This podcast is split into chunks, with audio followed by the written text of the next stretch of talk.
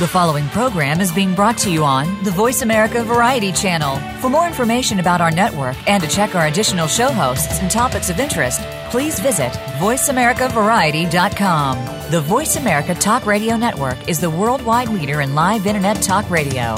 Visit VoiceAmerica.com. The views and ideas expressed on the following program are strictly those of the host or guests and do not necessarily reflect the views and ideas held by the Voice America Talk Radio Network, its staff, and management. The following program contains important but graphic material. These topics are designed to foster discussion but may be objectionable to some. Listener discretion is advised.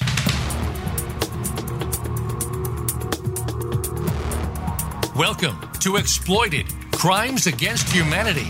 This program is a training program on human trafficking, sextortion, social media exploitation, and child pornography based on actual cases. Our mission is to eradicate human exploitation and bring predators to justice.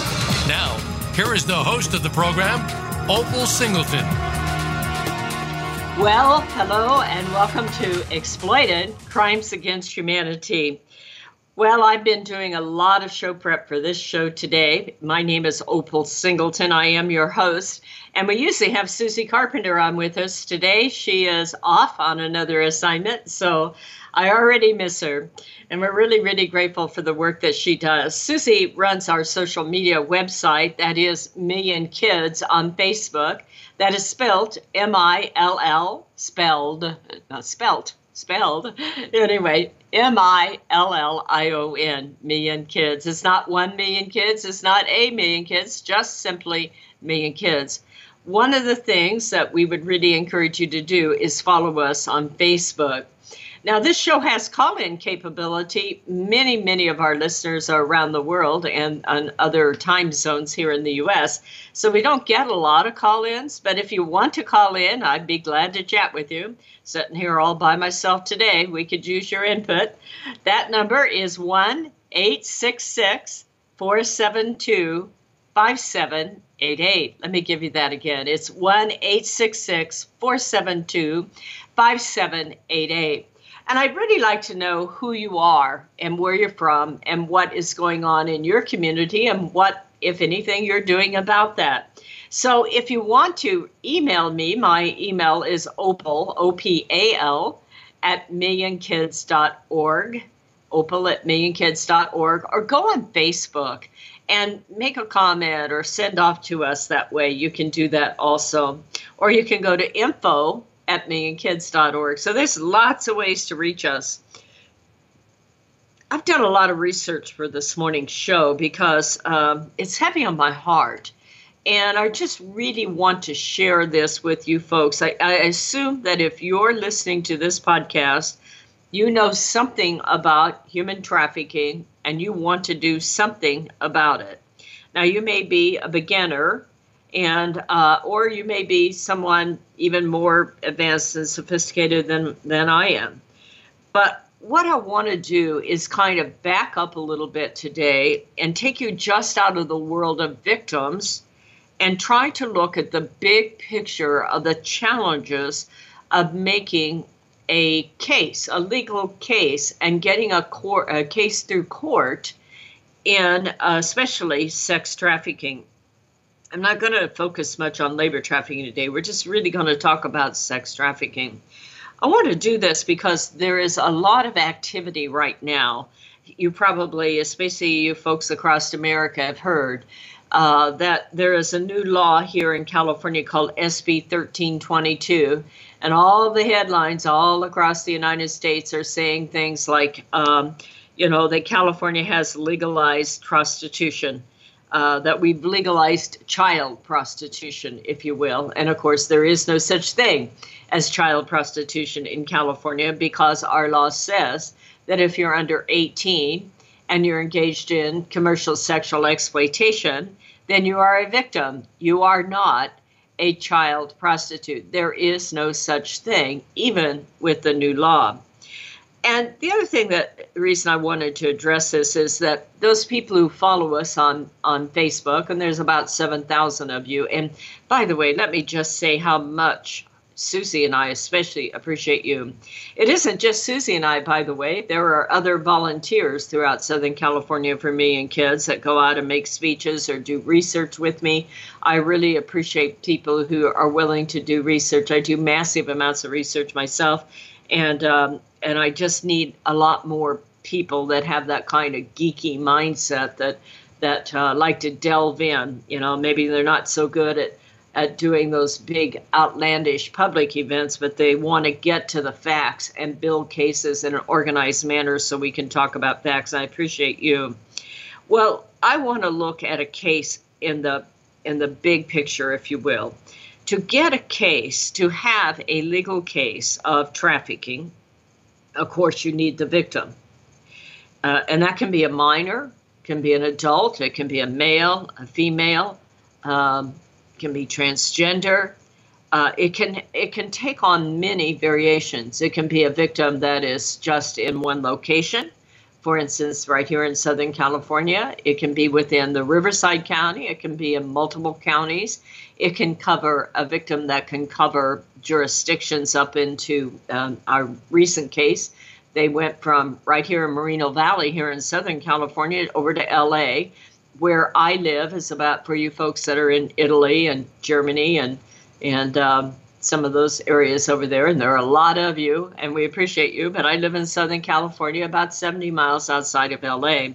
So we'll have a case here where the girl's taken to LA, and then the the case that we had just last week, which was a horrific case, and an absolute shout out to the Riverside County Anti-Human Trafficking Task Force because that took lots of hours to build that case. These these perpetrators were just horrific, and they took these girls, they branded them with tattoos, the word classified right down the side of their face forever, forever. This word classified down the side of their face, one of them across their forehead.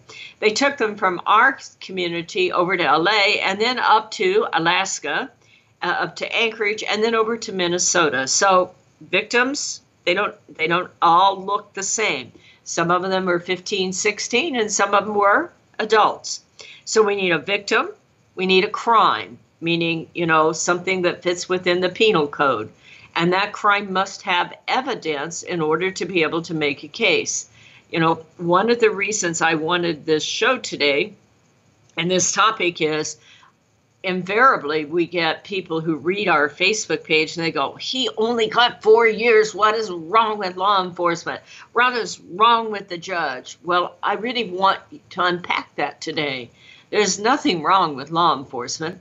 There's nothing wrong with the judge when you have a case, you have a crime, it fits within a penal code, and you have to have evidence to be able to get that crime through court and make it into a prosecutable case. And that is what this show is about today and how hard that is. You need a perpetrator.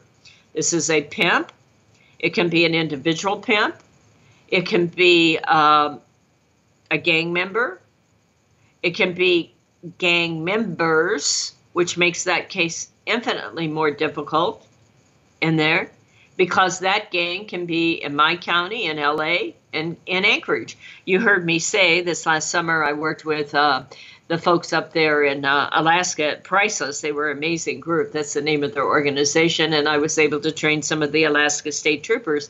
They have the same gangs in Alaska that we have here. And so think about the challenge of that in making a case, or what happens if it's a foreign government that this case is taking place in. So you have a victim, a crime, and a perpetrator. Then you have law enforcement that's trying to pursue that. Now, this is, I, as most of you know, I work with the Riverside County Sheriff's Department with the Anti Human Trafficking Task Force. And they really, really are amazing people. But think of their challenges. They have to go out and get that criminal and rescue that victim and do it in a way that they're able to gather evidence that will get that case into court. And that is becoming more and more difficult. One of the challenges of this is there's very little money right now for law enforcement. I'm just kind of amazed about that in Los in uh, California and if you're in another state, think about this because, you know, it's very easy for all of us to rush up and get some politician to make a uh, new law. But how do we actually implement that law? And what impact does that have on law enforcement being able to make a case and who is allocating a budget. You see, one of the things that's going on in California is the victims are getting a lot of attention. And I'm not against that. Trust me, that is not a criticism in any way. You know, right when I started here in Southern California, there were only three agencies that I know of, maybe four. Now there are 93 anti human trafficking tests, or excuse me, 93 anti human trafficking companies, and they're out raising money, getting awareness, pushing legislation, and, and they're getting government grants. But there is almost no money for law enforcement. If we don't get money for law enforcement, then there aren't going to be any victims for people to treat. In my case, my county literally is 7,200 square miles. If we have a case out in Blythe, it literally takes three hours to drive out there, and there is no money right now for law enforcement to get overtime. So if it takes three hours to drive out and three hours to drive back, that gives us two hours to get that guy, that gang member, rescue that victim, gather up the evidence and get it back home so we can make a case. Are you starting to see some of the challenges now? Well, I am being told by our sound engineer, our producer, that I am up against a break here and I'm going to have to slow down and let you guys take a break. And if you'll stay with me, we're going to be back in a couple of minutes and we're going to take this on in depth. We'll see you in a second.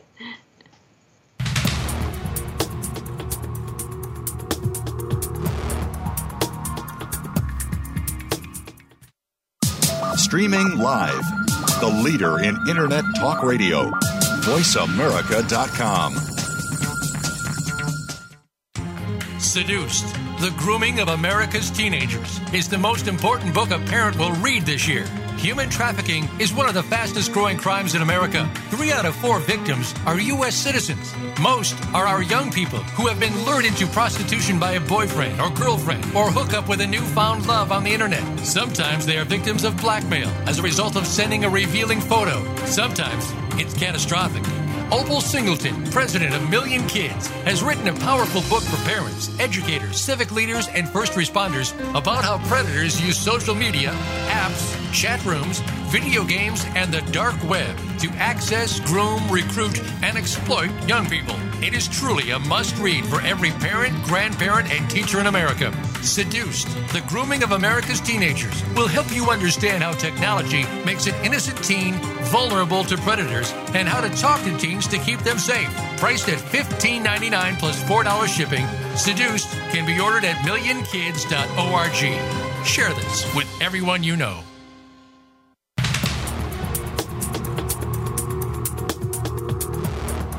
You are listening to Exploited Crimes Against Humanity.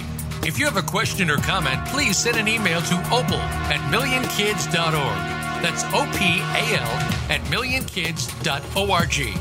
Now, back to Exploited Crimes Against Humanity. Here again is Opal Singleton. Well, hello and welcome back. Thanks for staying with us after the break. We are deep into a discussion here of the challenges, the real life experience of trying to make cases for sex trafficking cases. And we are looking at it from the perspective of law enforcement because I just don't believe there's enough of that out there. So, to make a case, we need a victim, can be minor or adult. We need a crime. That means there must be something that violates a penal code and, um, and that there's evidence of that. We need a perpetrator, that is, and that can be a gang, a cartel. It can even be another girl. And it can, and in this case, one of the complications is can be another girl who started as a victim and was promoted to bottom girl, and she is now doing the recruiting. So she's both victim and perpetrator. We need law enforcement. And there are many challenges here with law enforcement because many of these cases are very complex and they're multi jurisdictional our local task force right now has between 180 and 200 cases, and they have seven guys.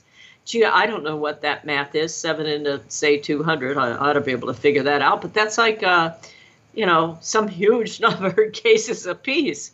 And these cases are very, very complex. Now, these are hardcore sex trafficking cases. These are not like, you know, somebody was, you know, sent a naked photo and somebody's trying to blackmail them. You know, these are adults and minors who are into forced sex work, forced sexual exploitation. And then, of course, you need the legal system the legislative system that gets the laws and the legal capacity to get this case through court.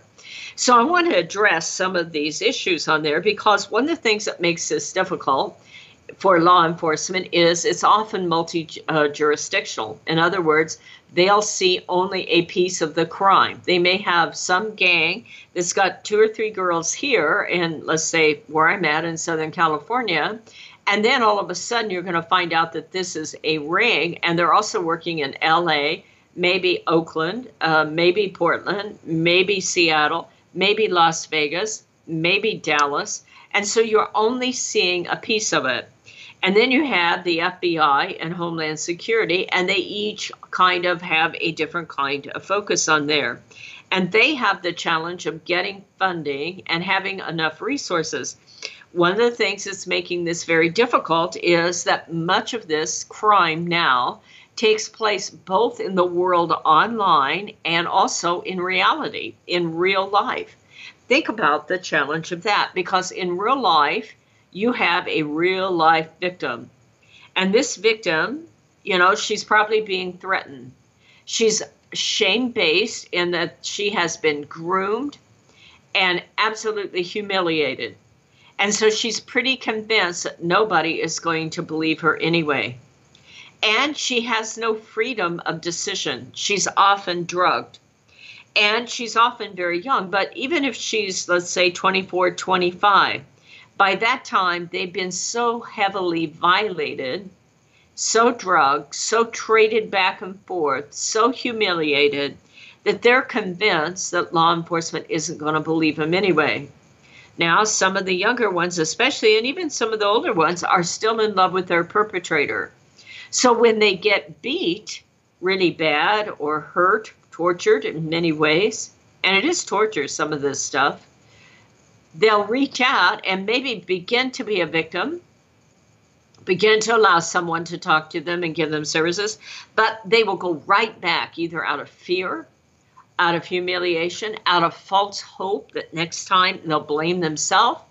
They'll only, and you can count on the fact they're going to lie to you as law enforcement. Uh, you know, uh, law enforcement is taught on these cases right off the bat. You need to be able to prosecute uh, or process this case as if you're never going to see her again, because there's a very good chance she will be in the wind and off and running, and that she's going to lie on there and that she doesn't even have the capacity to recall what has happened in many of these cases. Many of these people will destroy their own evidence. They're going back and forth, and the the, the shame based thinking will immediately go in and start deleting the photographs, maybe in their phone, or something that's done on on Backpage. Another one of the challenges is you need to be able to keep her out of the life in order to be able to get a long term case. And since we're talking about the legal prosecution here, we're going to talk a minute about what that means. If you have a local case, one of the big questions that we always get, or, you know, why only four years? Why only seven years? That guy ought to have life. Well, think about this. You have a case, let's say you have a case and in most of these cases, there is some sort of federal um, qualifying evidence.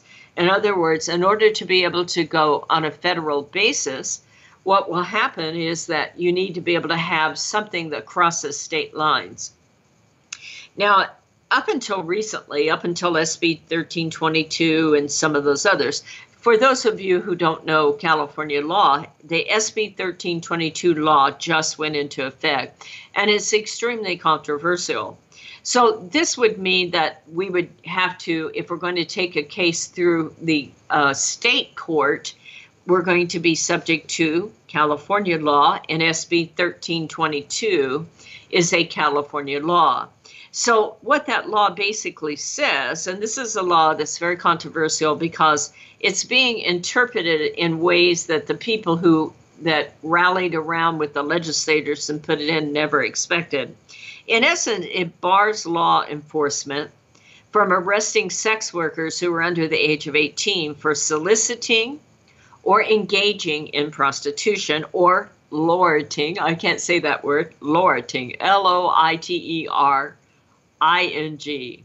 That means hanging around, okay, with the intent to do so. So here's what's happened with that law. What the what the people who put the law in meant, absolutely meant for good. I am not here to put them down in any way, but this has totally gone off the wheels. We've lost the wheels on this cart.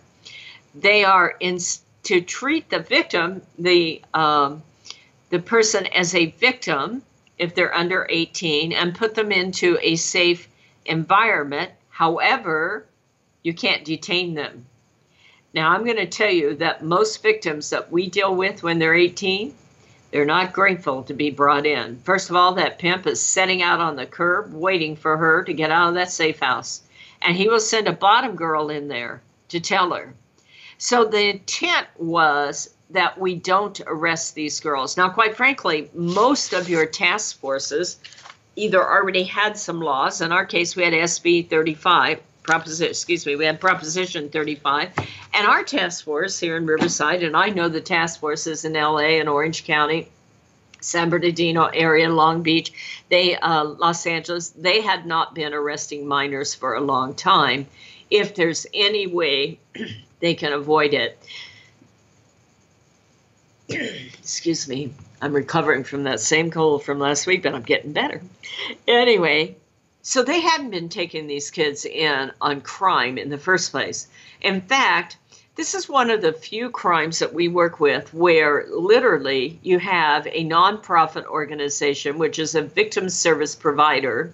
All your BGA grants, all your federal grants require that you have a victim service provider and they have you have one who's contracted with the sheriff department or with your local law enforcement and in our case it's operation safe house out here in riverside county. I'll give them a shout out. They're really in my opinion about the best in the nation.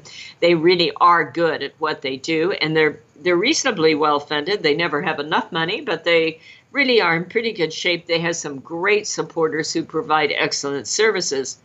But this means that you have a nonprofit working with law enforcement, and I can tell you they have different mindsets. So as you get this deal together with SB 1322, the way that it's worked out is that they literally uh, are treated as victims, and so we can't detain them. Now, I wanted you to look at this from a law enforcement point of view, not a social services point of view. All of a sudden now, we have our hands are tied Nobody meant for this to happen, but it went completely the other way. We can't bring them in and keep them if they don't want to stay. I really wish this law had been that we can bring them in and that we can keep them and we can charge them. But if they keep if they complete a 14 day or maybe a 28 day rehab program, then the charge is dropped.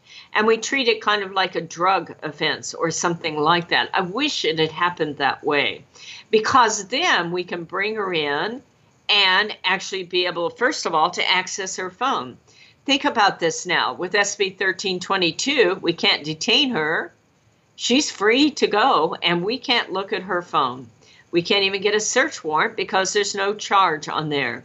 That phone is the thing that usually tells us who her pimp is, or pimps in multiple cases, what gang she's being sold through, what town she's being moved around in, so that if she goes back to the life, then we can begin to find her. We can't do that now because of SB 1322. We can't find where she's being coerced or threatened or uh, where he's put her in the hospital somewhere or where he's aligned her with other girls in the ring. We can't get that information anymore because of 1322, we can't detain her, therefore, we can't get a search warrant. So, that law, where meant for good, is really starting to be a challenge. So, that's if you're charging her on a state charge. Now, part of the reasons we say to ourselves, do we go state or federal? If you go state, you can get a shorter sentence, but there is a much like more likelihood until all these laws kicked in that we could actually at least get some charge. It wouldn't be as long as a federal charge, but it's a charge that we can get and get a little bit uh, taking a less time to put the case together. Why is that so important? Well, if I can get a if they can get a girl to court or a guy to court and let's say eight months, nine months, we have a better chance of keeping her out of the life and keeping her in the area. We automatically know when we're taking on one of these cases that she's probably going to run, that she's going to take off. So, how do you make a case if you don't have a victim? Or you have a victim who has decided to return to the life and has maybe been picked up again in another county, in another area. So you have this challenge of keeping her and keeping her out of the life and and keeping it in a way that you can get local evidence. So when possible, we have always wanted to go to state. Now, I will tell you you get a longer sentence with a federal crime. However, it takes longer to put those cases together in those cases because it takes a much higher threshold to show the evidence. And that means she has to stay out of the life. Many of those federal cases will take a year and a half to three years to get through the federal court. Now, you're going to get a longer time, but that means keeping her out of the life and a higher level of evidence. And some of that evidence has to cross state lines.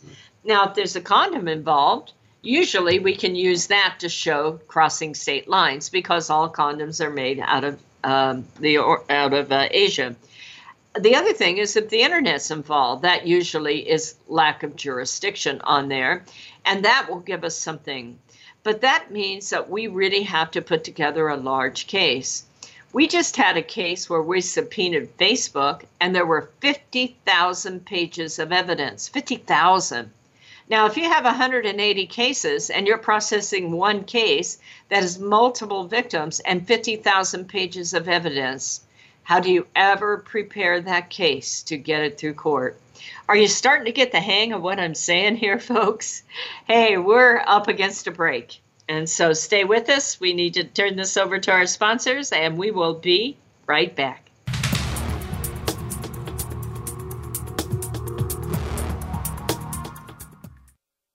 Stimulating talk. It gets those synapses in the brain firing really fast. All the time. The number one internet talk station where your opinion counts. VoiceAmerica.com. Seduced The Grooming of America's Teenagers is the most important book a parent will read this year. Human trafficking is one of the fastest growing crimes in America. Three out of four victims are U.S. citizens. Most are our young people who have been lured into prostitution by a boyfriend or girlfriend or hook up with a newfound love on the internet. Sometimes they are victims of blackmail as a result of sending a revealing photo. Sometimes it's catastrophic. Opal Singleton, president of Million Kids, has written a powerful book for parents, educators, civic leaders, and first responders about how predators use social media, apps, chat rooms, video games, and the dark web to access, groom, recruit, and exploit young people. It is truly a must read for every parent, grandparent, and teacher in America. Seduced, the grooming of America's teenagers, will help you understand how technology makes an innocent teen vulnerable to predators and how to talk to teens to keep them safe. Priced at $15.99 plus $4 shipping, Seduced can be ordered at millionkids.org. Share this with everyone you know.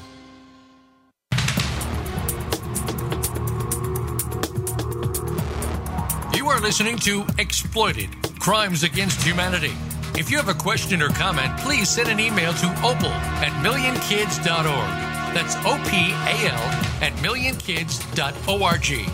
Now, back to Exploited Crimes Against Humanity. Here again is Opal Singleton. Well, hello and welcome back. We are talking about how to make a case in court and how to get a better sentence. This is Opal Singleton. I am your host. This is Exploited Crimes Against Humanity. We come to you from Million Kids because more than a million kids are trafficked each year. So you can follow us on Facebook at millionkids.org. By the way, all of these shows are archived. You can see it through millionkids.org, or we have our very own website just for this show. It is called exploitedcrimes.com. And I'd encourage you to go to exploitedcrimes.com. And in fact, I don't know if you know this, but you can actually get an embed code from us for absolutely free. It's not difficult at all. Get a call, just email me and say, "Hey, I want an embed code." And what you can do then is post this show on your website and offer it out as a free resource. As you can tell, I'm not much of a fundraiser, so I'm not going to detract from your money. Okay, if you're a church or a nonprofit and you want to use this show to educate others, you are welcome to do that. My goal, my passion, quite frankly, I'm never going to be a major nonprofit like World Vision or somebody. That's not my goal.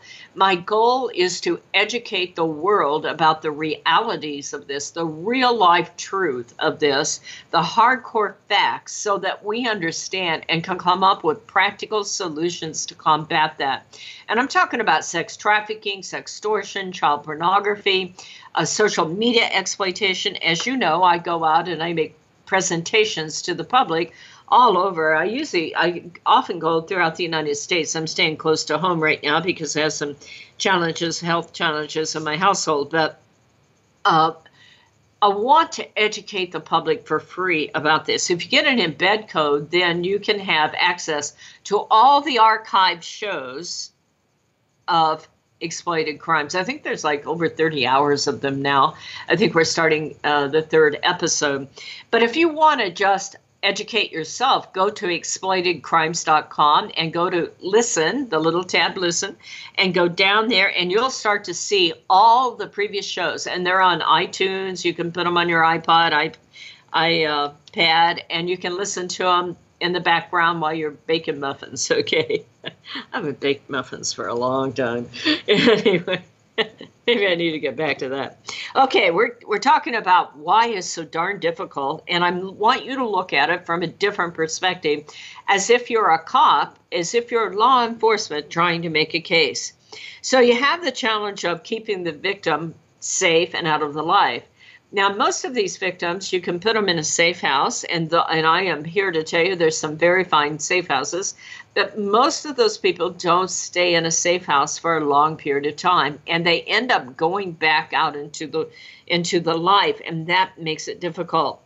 Some of the other challenges in making these cases, other than the fact that they're multi jurisdictional, meaning they are traveling about, most of your sex trafficking cases, they move these kids from place to place to place. And by the way, they know that they they know exactly what they're doing. I mean, I live in Southern California and we live right off the 10 freeway those guys go back and forth across the 10 freeway because one side's Riverside, one side's San Bernardino County. And they'll whip back and forth knowing that they are challenging law enforcement in it. And that's exactly what it's about. By the way, I'll just do a little side trip on you. Um, we talk about this when I talk about social media marketing, or excuse me, social media cases. One of the things they do is after they meet the kid, maybe they meet on an instant messaging app like Kik or Instagram, is hey, let's uh, let's do a Facebook or let's uh, go over to uh, uh, sharing a YouTube or those kinds of things. Uh, let's do some Snapchat. Number one, they're doing that because they're trying to find out if the person on the other end that they're trying to groom is a law enforcement. And two is they want to see if the kid will follow them from place to place. You see, that takes away that victim's control. They did. That's the other reason they take these kids uh, and adults and they'll move them from county to county to county and put them in hotels and move them around. You lose control. You don't know where you're at. And especially if you're from a foreign country and you don't speak the language, you don't know where you're at, you don't know what you're doing. And even if you're from, let's say, Southern California, they'll immediately take you to another area so that they have all that control. One of the things that's happening, I'm about to talk about some of the challenges of the new technology of making a case, but one of the things that's starting to happen is they have live streaming within a video game let me let me slow down folks. Do you realize what i just said? That's live streaming within a video game. We uh, i'm still trying to get that video inside my powerpoint so you can see this. This guy uh, a couple weeks ago we had this this on our website. Uh, he had a 12 year old son and he's in the other room doing something. The son is playing on a video game in the living room. And uh, he heard a guy talking to his kid. And so he went around the corner and there's this guy adult male live streaming to his son standing there masturbating, and his 12 year old son is masturbating back. Wow, the father went ballistic as he should have. He unplugs everything, and like that, when he goes through the kid's um, electronics, his technology, he sees this isn't the kid's first rodeo. He's been masturbating with other people. But let me think about that technology with you. See, this is what I want you to understand when you follow us. Don't just read these cases and go, oh my gosh, how scary is that? Think about the impact. First of all, think about the impact on that kid. He's 12 years old, he's going through puberty.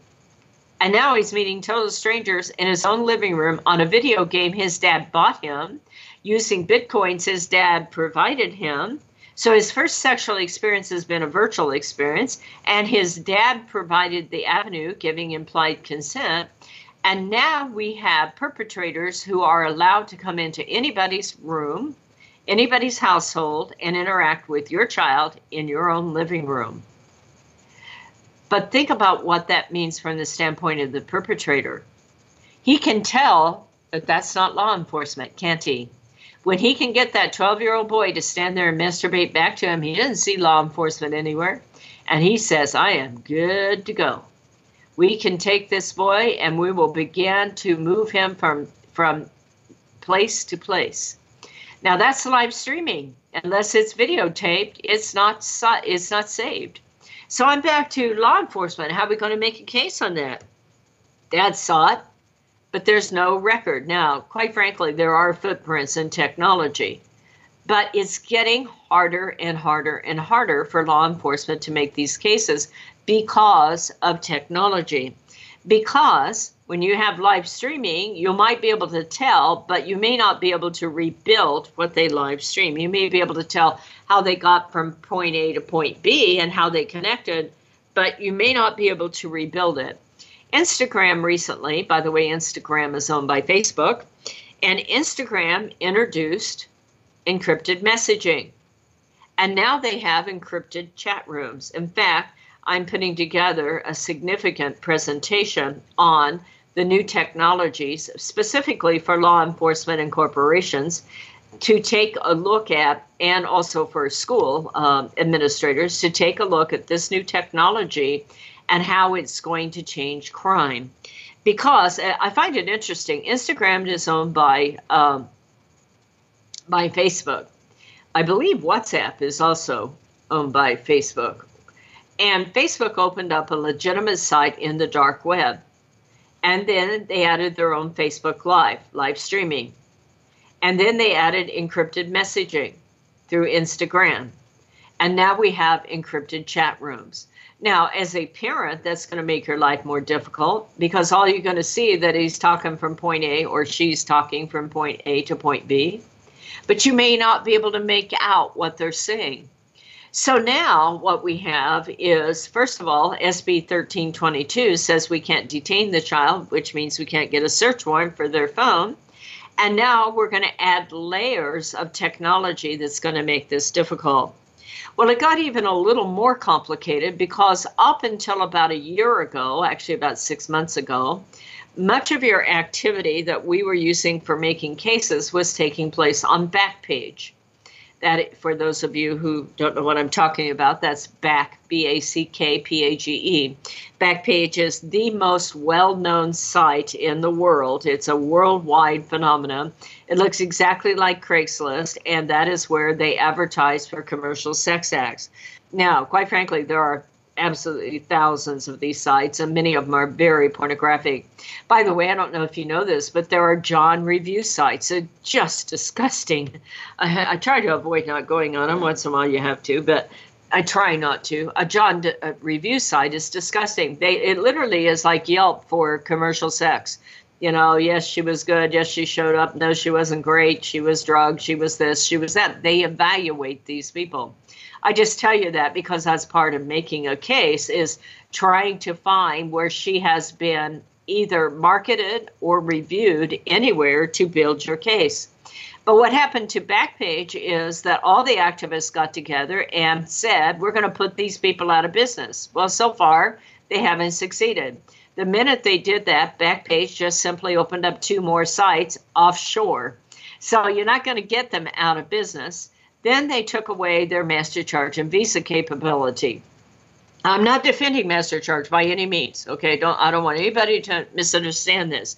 What I want you to see is how hard it is to make a case when all of these kinds of things are going on. So they took away their MasterCharge Visa capability, believing they were going to put them out of business. No, all they did was now do everything in Bitcoin. And that's piece of cake for our young kids because most kids have a Bitcoin account because of online gaming. That is cyber currency. Cyber currency is anonymous and non traceable. So now, how do you get a case? Well, of course, you work with the victim and you establish evidence. Part of establishing evidence is tracking the money.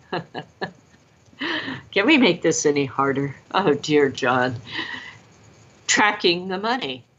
But if you have a Bitcoin account, you're not able to track that money. So that is a problem that is going on. And now what has happened is that they had this big headline this week that said last week on USA Today, as you know from last week's show, Backpage has shut down the adult business. No, they haven't. They have simply moved it one inch up. They took it from adult escorts to dating. And in fact, I think they have more ads than ever.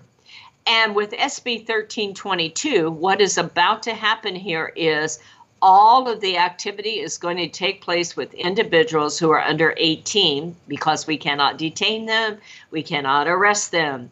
So all your ads are going to be placed by people who are 17.5 years old using a, Bitcoin account, which is very easy for a young person to get. And I believe that you're going to see most of all your activity ran by kids who are, are literally bottom girls, victims who have been groomed into becoming, placing those ads, arranging the dates, and they are doing the basically the quasi pimping they will be the front guy for that pimp. So, all of this gnashing of teeth and changing of these laws, what has absolutely happened here is it has become infinitely more difficult to make a case. It's difficult to track the money. We can't get into her phone. The activity is going to take place with more and more minors. And now, when we do get a subpoena for some of this technology, we are being handed literally documents that reach 30 to 50,000 pages that we now have to be buried in paperwork instead of having boots on the ground out there watching that motel, chasing down that gang, gathering up that evidence, getting that search warrant, going in there, rescuing that girl in order to be able to make a case. Our guys and gals have become paper pushers. So it's a challenge. We're at a break. Stay with us. We'll be right back.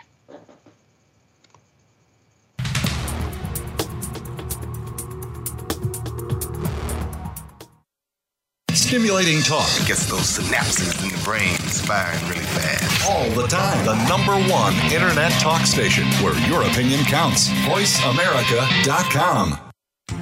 Seduced The Grooming of America's Teenagers is the most important book a parent will read this year. Human trafficking is one of the fastest growing crimes in America. Three out of four victims are U.S. citizens. Most are our young people who have been lured into prostitution by a boyfriend or girlfriend or hook up with a newfound love on the internet. Sometimes they are victims of blackmail as a result of sending a revealing photo. Sometimes it's catastrophic. Opal Singleton, president of Million Kids, has written a powerful book for parents, educators, civic leaders, and first responders about how predators use social media, apps, chat rooms, video games, and the dark web to access, groom, recruit, and exploit young people. It is truly a must read for every parent, grandparent, and teacher in America. Seduced, the grooming of America's teenagers will help you understand how technology makes an innocent teen vulnerable to predators and how to talk to teens to keep them safe. Priced at $15.99 plus $4 shipping, Seduced can be ordered at millionkids.org. Share this with everyone you know. Streaming live, the leader in Internet Talk Radio, voiceamerica.com.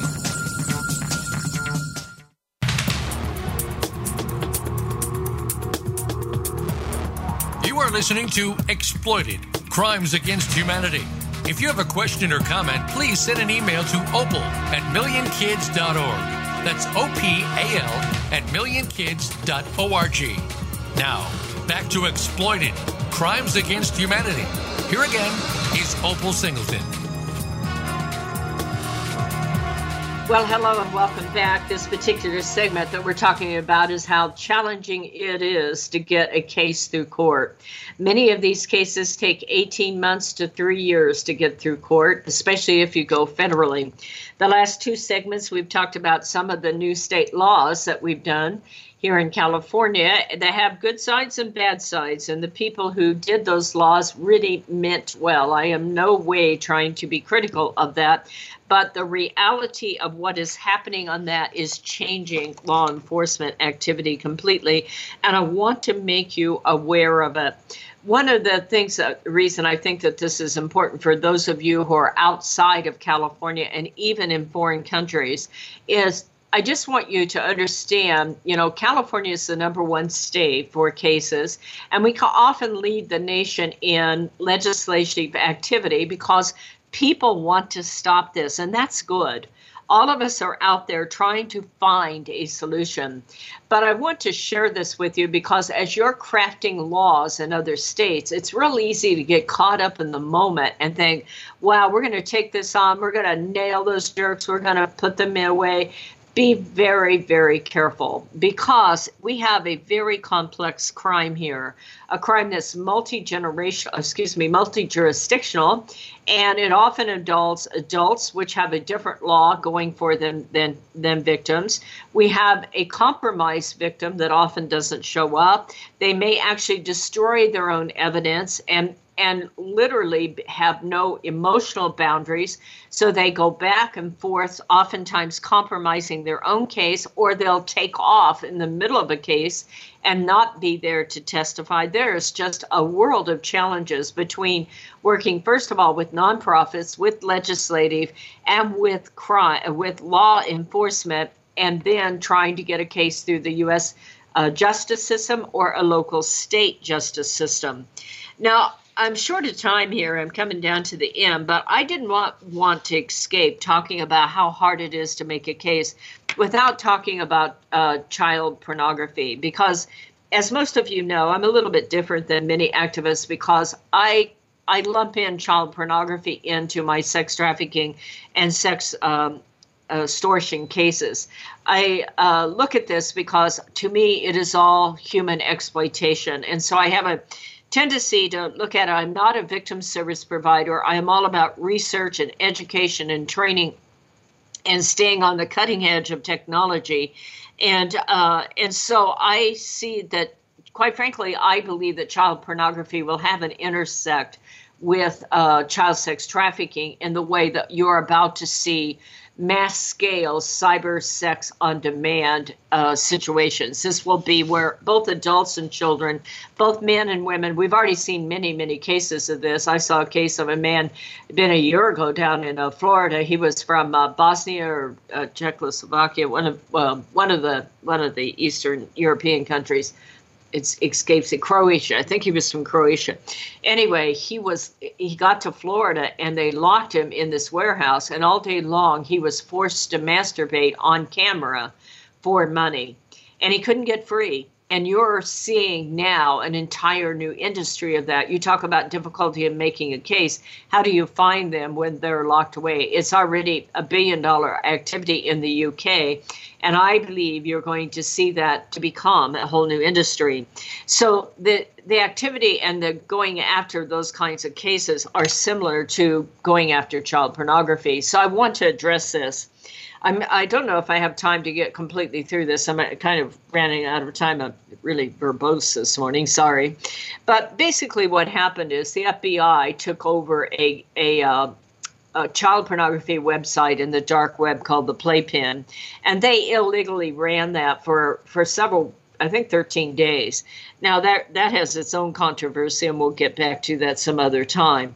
But what they did is they applied for a local warrant and then they sent something called a network investigative tool, a NIT network investigative tool. If you think about injecting dye in your veins of your body and you can see where all the points go to with that dye, that's what a NIT is. It basically told them in this case there were 215,000 pedophiles on there. They weren't able to identify them all that way. They did uh, they use other resources to do it. But they use the rule of 41 that's at stake here. And I just really want you uh, to understand how challenging it is to get child pornographers. Because basically, that, that original warrant started in Quantico, Virginia, where, where FBI is, but their first uh, perpetrator, I think, turned out to be in Oklahoma, and he got off because they're saying, hold it, this warrant from Virginia doesn't cover Oklahoma. Now, what is about to happen here now is they've gone in and approached the Supreme Court, and they've also gone in and gone through appeals court, and they are changing the rule of 41 that says you can get one search warrant and it can take you just about anywhere within the child pornography dark web world. Now that that is a real thrill too when you think about how challenging that is because they basically have given the FBI carte blanche to go through and start to go anywhere they want with one search warrant. And uh, that's kind of a challenge here because if you start to think about that, you know, uh, I don't know if you want to give anybody that much authority because if you give our FBI, don't you have to give it to the KGB? If don't you have to give it to other people? The internet is not a U.S. thing, so basically, what you're doing is giving them a search warrant where they can go out and find any perpetrator and they don't have to keep going back in each individual one. This is called the Rule of 41. And there's some articles uh, that you probably should start to follow if you're a law student. So, what they're doing is increasingly they're relying more now on international collaboration in order to be able to combat it. You see, it's not easy because if you have a guy sitting in Milwaukee and he's got a girl on live streaming in the Philippines and he's directing her to be exploited by her exploiters, he is a pedophile by US, but in the Philippines, the age of consent for sex is 13, or excuse 12 years old. So at 13, she can consent. In fact, that's what started the law of 1322, SB 1322. It was based on the idea that prostitution's illegal in California. So if you can't consent to prostitution under the age of 18, how can you be in victim of human how can you be in human trafficking under the age of 18 so i hope that this has given you a lot to think about. I'm not here to pass judgment what I want you to do is think about the challenges for law enforcement. I hope you give your local law enforcement a hug today, okay? These are men and women who go out in the middle of the night doing the worst of the worst, going after the worst of the worst, and trying to gather up the evidence with a victim who often won't cooperate, won't stay for the for the trial, gets back into the life, and then dealing with all of these new laws, it is harder and harder to get a search warrant It is harder and harder to be able to access the, the information. Then, when the information comes, it comes in 40,000 page increments, and your boots on the ground, feet on the street, trying to save these kids. So, let me thank you for joining us. We truly, truly appreciate you. Please follow us at millionkids.org or at Million Kids on Facebook. This is Opal Singleton with Million Kids, and we will see you next week.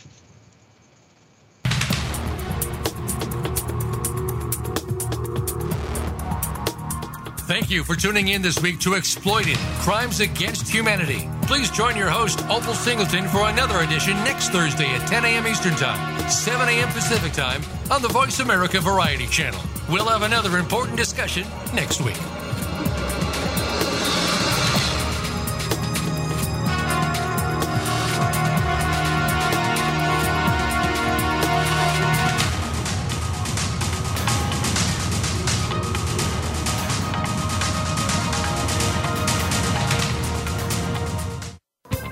Thanks again for listening to the preceding program brought to you on the Voice America Variety Channel. For more information about our network and to check out additional show hosts and topics of interest, please visit VoiceAmericaVariety.com. The Voice America Talk Radio Network is the worldwide leader in live Internet talk radio. Visit VoiceAmerica.com. The views and ideas expressed on the preceding program are strictly those of the host or guests and do not necessarily reflect the views and ideas held by the Voice America Talk Radio Network, its staff, and management.